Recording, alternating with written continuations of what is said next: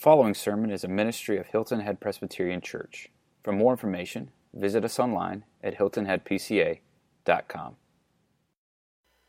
As we talk and continue to talk about ministry, ministry especially to the least of these, identifying over the last several weeks that Christ came into the world to care for uh, those who are, in the eyes of culture, in the eyes of the church, in the eyes of the world, least.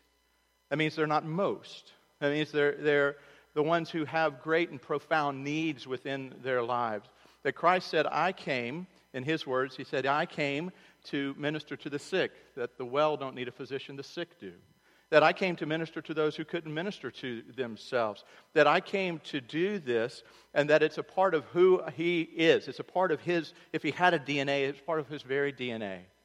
And, and, if we were to sum up all of the sacrifice that we've ever sacrificed cult, uh, cumulatively as a congregation, even in all the history of the world, it still pales in comparison to what Christ was willing to sacrifice by giving up the very throne room of God, uh, the place where he was with the Father. It says he emptied himself becoming as a man, dwelling among us under the very natural order that he called into being, under the natural laws and under the moral laws, and yet doing it perfectly and suffering under that time, even to the point of death. Death uh, as a criminal, as a condemned one outside of the gates of the city on a cross that he was buried, that he suffered hell itself, that he didn't descend into hell. Our Apostles' Creed says he went to hell. It's not that he physically went into hell, but he suffered what hell is, and that's the turning of the Father, the separation of the Father uh, from his creation.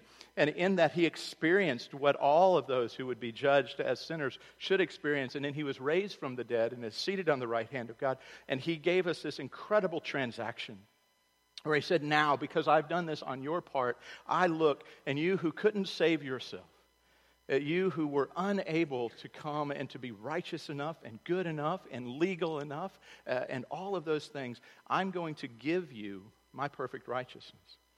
And so you may wonder, well, Bill, this is like a little three week little blurb kind of in between. You had Romans 1 through 8.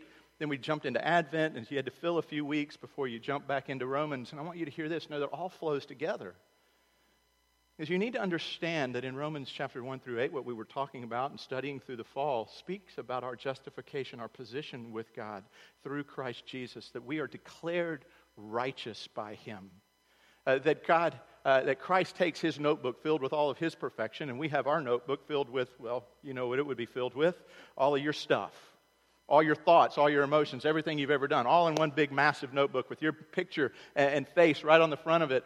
And here's what Christ does when you come and you say, I believe in you and I trust you as my Savior. He says, Here, you take my notebook, I'll take yours. And now let's go see Dad. And Dad, the Father, looks and says, Hey, McCutcheon, I need to see your notebook before I let you into heaven. And I go, Here you go. He goes, Perfect, perfect, perfect. My son, perfect. I see Christ in you. Welcome. And he looks at his son, and Christ goes, Yeah, I took all his stuff, Dad. Remember? Scars. I've already done it once for all. I don't have to do it again. He gets to go in. He's your child. When that hits, it leads you to ministry to the least of these. Because you realize, I'm the least of these. I couldn't have done this on my own. And so it wells up within us this understanding and this beauty of our theology driving our actions. Does that make sense? I, I want us to be a deeply and profoundly theologically accurate church that we know it. I want you all to know your theology. I want you to know when someone says, just give me Jesus, don't give me that theology. Say, I have no clue how to do that, but I can tell you about my theological Jesus that who he is as God, equal with God the Father in glory and in power, that he came fully man, fully human, and you can go through all of your theology and say, and now I know through the incredible transaction of the gospel, which I have seen in Romans 1 through 8, that I am now standing before my God justified. And I look and I look around the world and I think, oh, if he did this for me, I can go do this for others. Do you see where it drives us and it moves us? So they're always connected in the middle and now we're coming and connecting all of these dots and coming to the conclusion of at least this three week series on the least of these. And we're going to look at what I think uh, is an essential ingredient It's absolutely necessary for us to have this component so that we will minister. And some of you are again and are looking for the pragmatic. What are we going to do? What are we going to do? What are the plans that we have? We're working on those plans. We, we want, we've got some thoughts you know, in March, we're putting together a date, and we're going to call it just a Serve Saturday, where we're going to go around to agencies within Bluffton and within uh, Hilton Head, and we're going to see, okay, this one needs six volunteers, and this one needs four, and this one needs three, and this one needs ten, and we're going to gather here at the church, and we're going to send out teams, and we're going to serve our community, the least of these. But that's kind of on the big scale. Here's what I know about service and ministry to the least of these I live in a house on a cul de sac. And I have a widow who lives next to me. And I have a widow who lives across from me. Uh, and I know that Christ says, care for the widows. So, guess what? I don't need the church to, to create a widow ministry. I, I need the gospel to take hold in my heart and break my heart when I see my neighbors and go, how can I care for them? How can I sacrifice out of the incredible generosity that Christ has given to me, that He is all I need and trust, that I can then go and I can care for their needs? And by caring for their needs, it doesn't mean just invite them to church.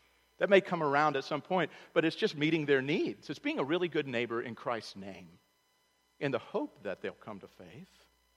But at the same time, you're not using them to feel good about yourself, so if they reject Christ, you still are loving them and caring for them. You worry, you let God worry with the outcome we simply care for them and the needs that they have. And so we're going to talk and we're going to have at some point some more uh, church wide events and some ministries into the community and the needs of the community. But in the meantime, folks, all of you have places that you can serve. And God has uniquely, if you believe theologically in the sovereignty of God, that He is in control of all things and nothing happens by chance, then that means you are living in the house in which you are living in, in the community in which you are living in, with the neighbors in which you have, because God ordained from the beginning of time and before time to put you there so that you could minister in His name. Amen? So, there's your ministry. Have a great day. We finished early. You're going, yeah, really? no. no. No. We're going to talk for a few minutes about compassion. This ingredient that I believe we have to have. Because before we really go out and to minister in His name without being abusive, without using and abusing other people to make us feel good about ourselves, to earn our way into heaven, uh, to manipulate and to do things so that we uh, get the credit in the end. To free us from that, we need to have and to see within ourselves the very heart of God through the passion uh, of the Holy Spirit uh, building in us. And a word that comes over and over and over again through the scriptures is the word compassion. So let's pray now that God would open his word to us, teach us, that we would see it, grow in it, and respond to it. Father, thank you for your word. Thank you for the truth of your word. And I pray that we would see today the compassion of our God towards us and towards all of the least of these. That we would not resist your call to compassion and that we would go out in whatever circumstance in which we find ourselves, that we would go out and we would serve in your name. To Christ be the glory. Amen. So the point is very simple. Compassion is absolutely necessary for the Christian or for the church to be engaged in ministry to the least of these. We're going to see first and foremost that compassion is at the very heart and is a trait of who God is. We talked a few weeks about mercy. Compassion, very similar, just a nuance on this. Uh, the compassion of the Lord. We're going we're going to pause for a moment and be careful not to, to resist the Lord's call to compassion because there is a warning in Scripture not to resist his call to compassion. Then we're going to see that our current circumstances uh, do not determine our work of compassion in the world. So we're going to see that there's God is compassionate. We're going to see that we need to not resist his call to compassion and see that our circumstances don't determine and drive whether or not we're going to be compassionate. And then I'm just going to ask you a question at the end. So, the first thing, see the compassion of the Lord. I hope that each of you has a Bible, maybe even has an electronic Bible. Um, I hope that you have Bible software, maybe on your computer, and that something like Logos or the ESV Study Bible online. Because what you can do is what I did at the beginning of this week type in compassion hit enter. And you know what these things do? They spit out every place in Scripture that uses the word compassion. And then you can do this really cool word study, and you can find, and that's really what I did to begin the genesis of this study, and looking at compassion. And what I found is that compassion is the very character is the very character of God. When Moses in Exodus chapter 34 was with the Lord on Sinai, and he uh, was there, and he said, "God, I want to see your glory. I want you to pass by in front of me." What an arrogant and audacious comment uh, for the God of the universe uh, to be uh, subjected to. But he said, You can't, but I will introduce myself to you in this way. And in Exodus 34, verse 6, the Lord passed before him. It says that he covered up Moses in the cleft of the rock, and the Lord passed before him.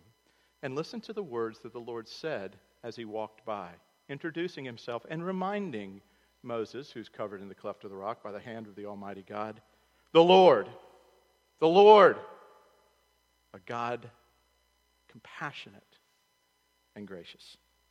Slow to anger and abounding in steadfast love and faithfulness, keeping steadfast love for thousands, forgiving iniquity and transgression and sin, but who will by no means clear the guilty, visiting the iniquity of the fathers on the children and the children's children to the third and the fourth generation. In his introduction of himself to Moses in this incredibly intimate moment, he said, Know this about me I am compassionate and merciful. It is what drives my heart. I am just. He says that. Uh, I am holy. I am righteous. But in my heart, there is a compassion. Because if I was only just, if I was only holy, if I was only righteous, then when Adam messed up, it all ended. But I am incredibly compassionate. And so my heart broke with Adam and Eve and even before there was a plan to send the seed of the woman into the world to crush the seed of the serpent, Genesis 3:15. And that Christ that seed was going to come into the world and through Christ I am going to show compassion on whom I show compassion. I will show justice on whom I need to show justice, but compassion on whom I decide to show compassion because I am a merciful and compassionate God. Some of you are from traditions uh, that you look at the Old Testament and God is the vengeful, uh, He is the reckless, He is the harsh God. And right in the middle of the Old Testament, in the introduction of Himself to His people through Moses, He says, I'm compassionate. It's at the very heart of what makes Him God, is compassion. And so you say, okay, that's good, but that's Old Testament, Bill. All right, let's just run over to the New Testament. Let's look at Christ, the manifestation of God, the full God in this world, uh, fully God, fully man. And you would read in Matthew chapter 14 when Christ had just heard uh, that his best friend, his cousin, uh, his fellow mate in ministry, John the Baptist, had been beheaded at the whim of a teenage girl dancing before her stepfather. He was heartbroken. And in verse 13 it says, Now when Jesus heard this, that news, he withdrew from there in a boat to a desolate place by himself. He wanted to be alone. And when he went ashore, he saw a great crowd. And he said, Get out of here.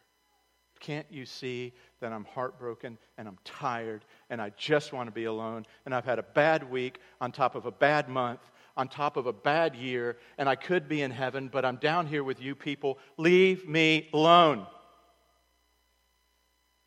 You don't have that? I don't either, because it says he went ashore and he saw a great crowd and he had compassion on them. In one of the other, transla- other uh, stories, uh, the other uh, accounts, it says that he looked at them as a shepherd, as sheep without a shepherd, and he had compassion on them and ministered to them. And it says he healed them and he healed their sick. And when it was evening, his compassion didn't stop. And the disciples came to him and said, This is a desolate place, and the day is now over. Send the crowds away to go into the villages and buy food for themselves. But Jesus said, They need not go away. You give them something to eat. You show them compassion. And they said to him, We only have five loaves here and two fish. And he said, Bring them to me. He ordered the crowds to sit down in the grass, and taking the five loaves and the two fish, he looked up to heaven and said a blessing. Then he broke the loaves and gave them to the disciples, and the disciples gave them to the crowds. And they all ate and were satisfied. And they took up 12 baskets full of the broken pieces left over. And all those who ate were 5,000 men, besides the women and children. So it's of the very character and nature of who Christ is to have compassion. to be compassionate. You could go to some other passages. You could see the compassion is important in the story of the Good Samaritan in the parable. That there's the Jewish man who's beaten and robbed on the side of the road, and the leaders of the church, the pastors and the elders uh, and the men of the church uh, passed by on the other side, and they showed no compassion to him because they had to get on their way. And the one who shouldn't have shown compassion, the Samaritan, a half blood of, of Samaritan blood and Jewish blood, hated by the Jews and hating the Jews, he should have been the one to look at the man and go, He got what he deserved. And it says that he showed compassion to the man. And he ministered to him and sacrificed his own time and wealth and care to minister to a man who hated him. He showed compassion for the man. Or if you read in Luke chapter 15 of Jesus' story uh, of the parable of the two lost sons, that when the youngest son, known for many as the prodigal, was coming back and he was devastated by his sin and by his choices and by his actions. It says that the father, looking out on the horizon, saw the son coming at a, dis- at a distance and having compassion on him. The father ran to him. Oh, there's so much to learn uh, in that study. He ran to him and he embraced him. He touched him. He took his son and clothed his nakedness. He gave him back his dignity with his ring and he invited him into a banquet feast because he had compassion on a son who was rebellious who had basically said to his father, I want you dead and I want your wealth. And he had compassion on this boy because he knew at his heart how lost he was. Or when Jesus was walking through the villages and there was a widow whose son had died. Jesus could have gone, a widow. Okay, she's a woman in this culture. She has nothing. And now she really has nothing. But he could have kept walking by, but instead it says Jesus, moved by compassion, healed her son and raised him from the dead. He was moved even to compassion by a widow who had no standing in society, no voice, but he looked upon her distress and upon her loss and moved by compassion. So, folks, it's pretty clear, isn't it? I don't think there's a lot of pushback that at the very heart of God, God the Father, God the Son, God the Holy Spirit, is compassion. It is, is a heartbreakingness over the needs of other people and of their lostness. Not just the lostness in their sin, but in the lostness of the consequence of their sin, of their bad decisions. That you don't see God standing back and going, ah, you get what you deserve. Nah, nah, nah. But his heart was broken. And he moved. And he touched. And he got dirty. And he loved in that way. That's at the very heart of the God that we say that we love. The God that we want to be like that we want our church to be a church that says we want to know Christ. We want to know Him and all of His attributes, and especially of His compassion, and to make Him known then through those same attributes of compassion to the world around us. Compassion. See the compassion of the Lord, His call to compassion. Now, the next point is this be careful not to resist His call to compassion. Be careful, there's a warning. Be careful to resist, not to resist his invitation, his mandate to be compassionate. As a transition into this point, a movement in the late 1800s, Enlightenment, but moving in quickly into the American church in the early 1900s, movement which we would call today liberalism, which moved the church from a church on a foundation of its theology and proper theology uh, moved because what happened in quick form was that many within the church realized that the church was all about its theology and it didn't really care about people. That it wanted to know that Presbyterians were leading the charge in the middle of this, saying, hey, we're people of the book. We know our theology, we know our stuff, we know God. Oh, I mean, we don't care for poor people. I mean, we don't mess with widows. We, we don't mess around with other races and we don't get involved in those things or the immigrant, but we know our theology. And so there was this movement that began, and many said, Forget your theology, we're going to care for the poor. And so the pendulum swung in many churches, which today would be characterized by many mainline churches, that swung from saying, We're going to shape our theology to, to fit what we see as a need to care for the poor and the needy. And so their theology, they were willing to, to lose the beauty of their true theology in order to care for the poor. And guess what happened to most of the conservative, Bible believing, theologically accurate churches?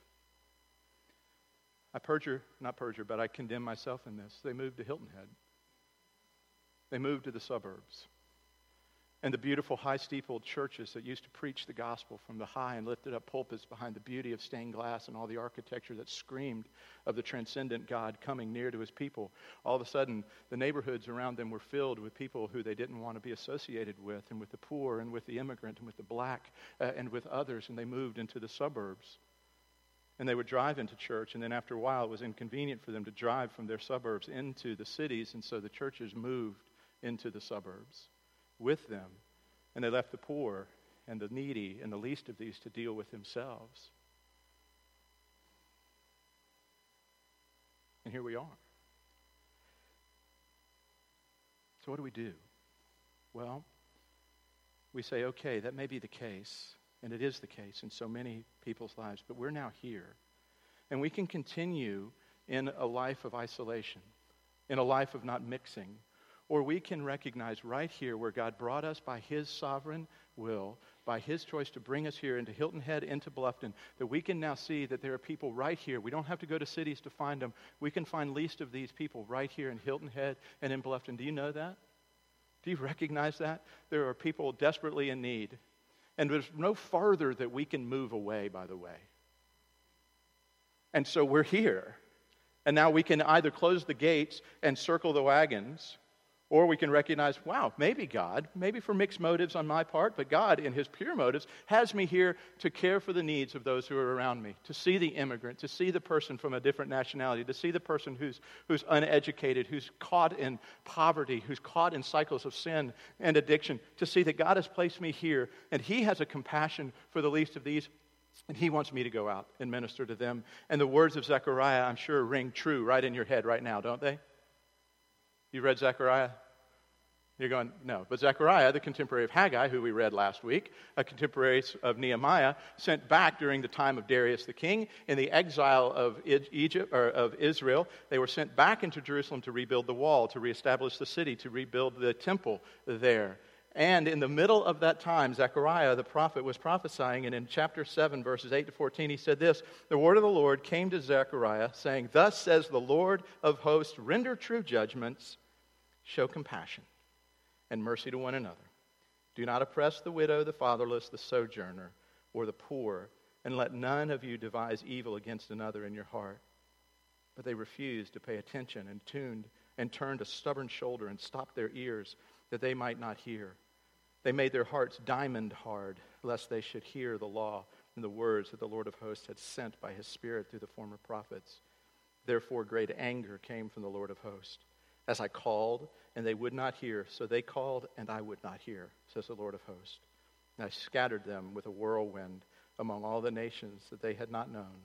Thus the land they left was desolate, so, not, so that no one went to and fro, and pleasant land was made desolate. In that passage, I want you to see this God explicitly commands us to show compassion. I don't know how much clearer it could get. Thus says the Lord of hosts. Thus says the Lord of hosts render true judgments, be honest and people of integrity, show compassion and mercy to one another. Do not oppress the widow, the fatherless, the immigrant, the poor. Let none of you devise evil against another in your heart. I'm not sure how much clearer that can become, right? Thus says the Lord. If you're a parent, though, it goes something like this Hey, curfew, 11 o'clock tonight. Got it? Got it, Dad. 11 o'clock. And then right around 1027, a text comes and awakens you from a deep sleep. Did you mean 11? Could have sworn I said 11. Not sure what other 11. I'm not talking 11 a.m., but 11 tonight. It's clear. In a house, the father, the parent, stands and says to the child, Thus says dad. And the child is supposed to go, Yes, sir. That's actually how it's supposed to work. God, our dad, says to us, Thus says the Lord of hosts, by the way, the top of the food chain the preeminent one, Thus says the Lord of hosts show compassion to one another. Show compassion to one another. There's no wiggle room. Oh, you mean compassion to people like us? No, compassion. And then he lists them out to the widow, to the sojourner, to the fatherless, to people who don't serve. This is who I want you to show compassion. So there is an explicit command of God for us to show compassion. Would you guys agree with that? I mean, I want us, we're on a really base level here. This isn't, this isn't complex and it's not theology, you know, upper level. It's 101. So God explicitly commands us to show compassion. Interesting, though, verses 11 and 12. There's the tendency within the human heart to refuse God's wishes. But they refused to pay attention and turned a stubborn shoulder and stopped their ears that they might not hear. They, turned, they made their hearts diamond hard, lest they should hear the law and the words of the Lord of hosts had sent by his Spirit through the former prophets. Do you see the picture? It says that they refused to hear. Parents, ever seen that? Refused to hear. They turned a cold shoulder. And then it says they stopped their ears. You want to know what that looks like biblically? I don't hear you. I don't hear you. I'm not listening. You can talk all you want, but I'm not listening. They became juvenile. So just look at the picture. God speaks. Take care of the poor. Care for them. Show compassion as I've shown you compassion. Show compassion to one another.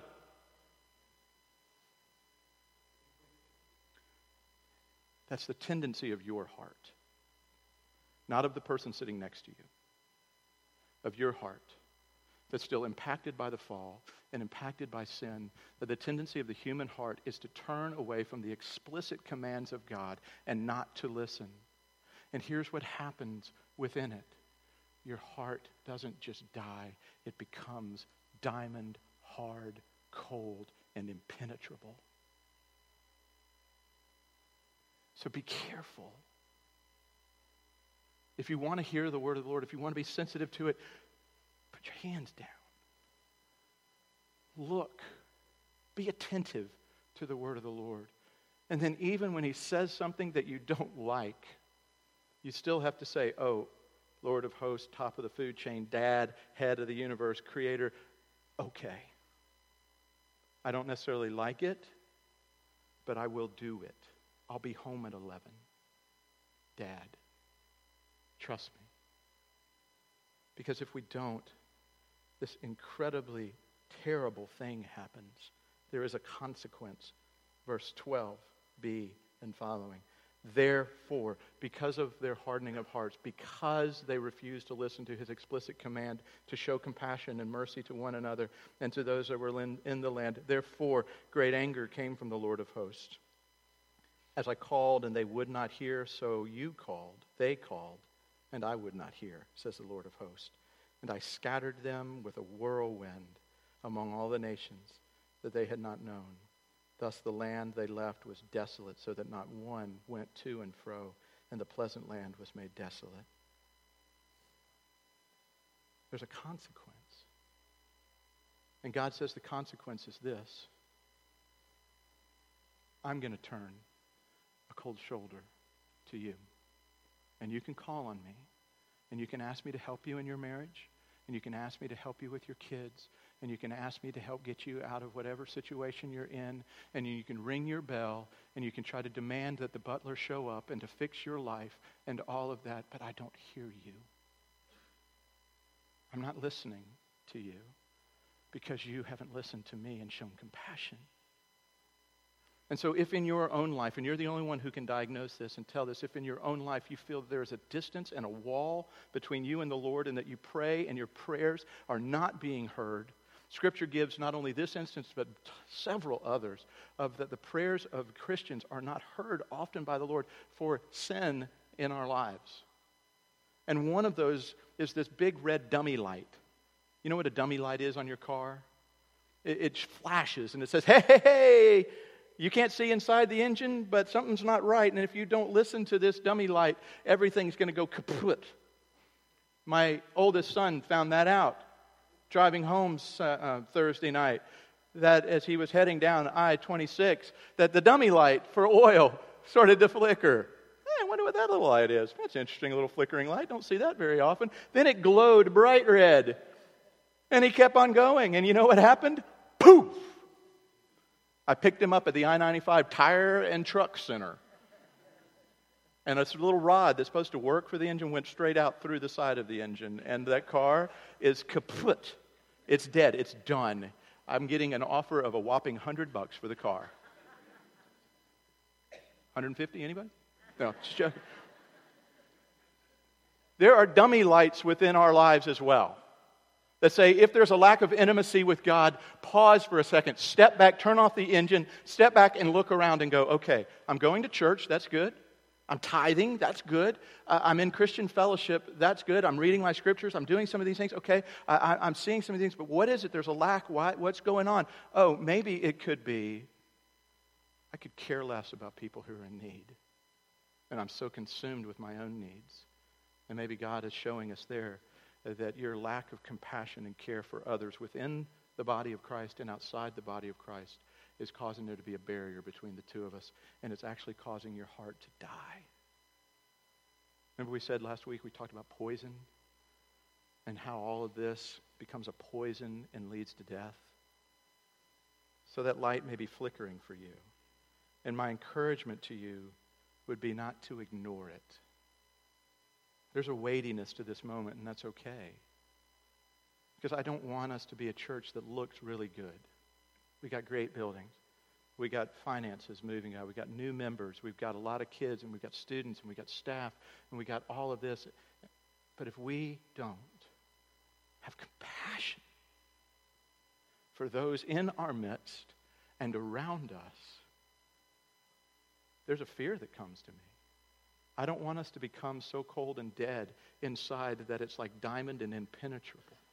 And we think that it's beautiful in life. And God says, no, that's actually death. So be careful not to resist the call of compassion of the Lord. The last thing before I ask you the, final, the question at the end is this Your current circumstances do not determine whether or not you should be compassionate. For some of you, you're going, yeah, but Bill, you have no clue how bad my world is right now. You have no idea how, how my family is, is just spinning, how my business is spinning, and my finances. And when I get things together, then I'll show compassion. Let me just read you quickly three places. We've already looked at two of them. Matthew chapter 14. Jesus had just lost his best friend, he was grieving, he wanted to be alone. He wanted to go sit on the north end of the Sea of Galilee in a desolate place so that he could weep and be alone. And in the middle of his loss, in the middle of his devastation, all these people showed up. And it says, right smack dab in the middle of his grief, in the middle of losing someone that he loved, in the middle of a devastating event within his own life, he still showed compassion. Interesting. The people in Zechariah's day were an oppressed people. They didn't have walls around their city. They didn't have enough crops. They didn't have temples built. They didn't have warriors. They didn't have all of this, and they were being oppressed on every single side. And in the middle of their oppression, in the middle of their difficulty, in the middle of their persecution, he said, Be compassionate. He said, I don't care what your circumstances are. I care about your circumstances, but your circumstances don't determine whether you should be compassionate. And then if you were to read over into Hebrews chapter 10, verse 32 and following, it says, But recall the former days when after you were enlightened, that is, you came to faith that you knew God, you endured and a hard struggle with sufferings, sometimes being publicly exposed to reproach and affliction, and sometimes being partners uh, with those so treated. For you had compassion on those in prison, and you joyfully accepted the plundering of your property, since you knew that you yourselves had a better possession and an abiding one. Isn't that amazing? And we ask grosser net. Therefore, do not throw away your confidence, which has a great reward. For you have need of endurance, so that when you have done the will of God, you may receive what is promised. For yet a little while, and the coming one will come and will not delay, but my righteous one shall live by faith. And if he shrinks back, my soul has no pleasure in him. But we are not of those who shrink back and are destroyed, but of those who have faith and preserve and persevere to the end their souls. Right in the middle of their own personal affliction and their own suffering, the people continued to show compassion. So, whatever circumstance in which you find yourself, I don't know. And some of them are devastating, and I get it. It doesn't allow us the freedom to go, I'm not going to care until tomorrow. Once my world gets settled, then it's right smack dab in the middle of whatever circumstance you're in now that God is not just inviting you, He is demanding us, you, me, to be compassionate. Even it says, at the very plunder of our own property and of our own health and our own well being. So our current circumstances do not determine our compassion. So, concluding, our ministries, both personal and corporate, will be effective and genuine only to the degree that they are motivated by a true compassion from hearts of people who see themselves as the objects of God's compassion. The extent and the depth of our compassion for those of others in the church and around the church is in direct correlation to how deeply we identify ourselves with a helpless one before God who had compassion on us. So here is a very simple question for you as we end. Team, I can invite you to come on up. Do you believe that you are the undeserving object of God's compassion in Christ Jesus?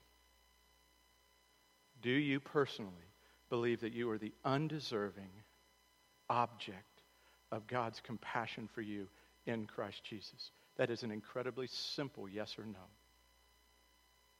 I was at a meeting yesterday and a question was asked, and it was a yes or no question, and the man rambled on for three minutes, finally getting around to no. Folks, this is simple. If the answer is yes, then your heart is a good, healthy seed bed for compassion to grow. If your answer is no, or sort of, then it means it's fallow ground. Ground that may have been plowed before, may not have been plowed at all, but it's hardened, like that diamond. And the Holy Spirit and the, His Word needs to come and plow the ground so that it can become a seed bed where that seed can be rich and nourished through His Word, through the fellowship of the saints, through the sacraments, uh, through the power of His Spirit, and it can grow and do that. So it's a simple question. Then what we're going to ask you to do, tied into this, not as a direct result of it, but I want you to take this card home. There's no action that you have to do today except take this card home. And as you pray and as you seek the Lord and as you talk to the Lord and, and as you wrestle with your own heart, we as a church want to continue to extend our compassion to those in need who are in our communities and around the world. And part of the way that we do that is we realize that we're not so proud that we think we can do it. So we partner with ministries and with missionaries who are our heroes, who serve on college campuses, who serve all around the, the country and around the world uh, we partner with them and we support them and send them out. And so we're hoping to increase that number this year. Uh, the numbers in here aren't perfectly accurate. It's somewhere I gave approximates of approximately this many agencies and missionaries and approximately this much money that we support. We tithe our operating budget, and then we ask for a gift over and above the tithe to be able to send more and more people out and support them.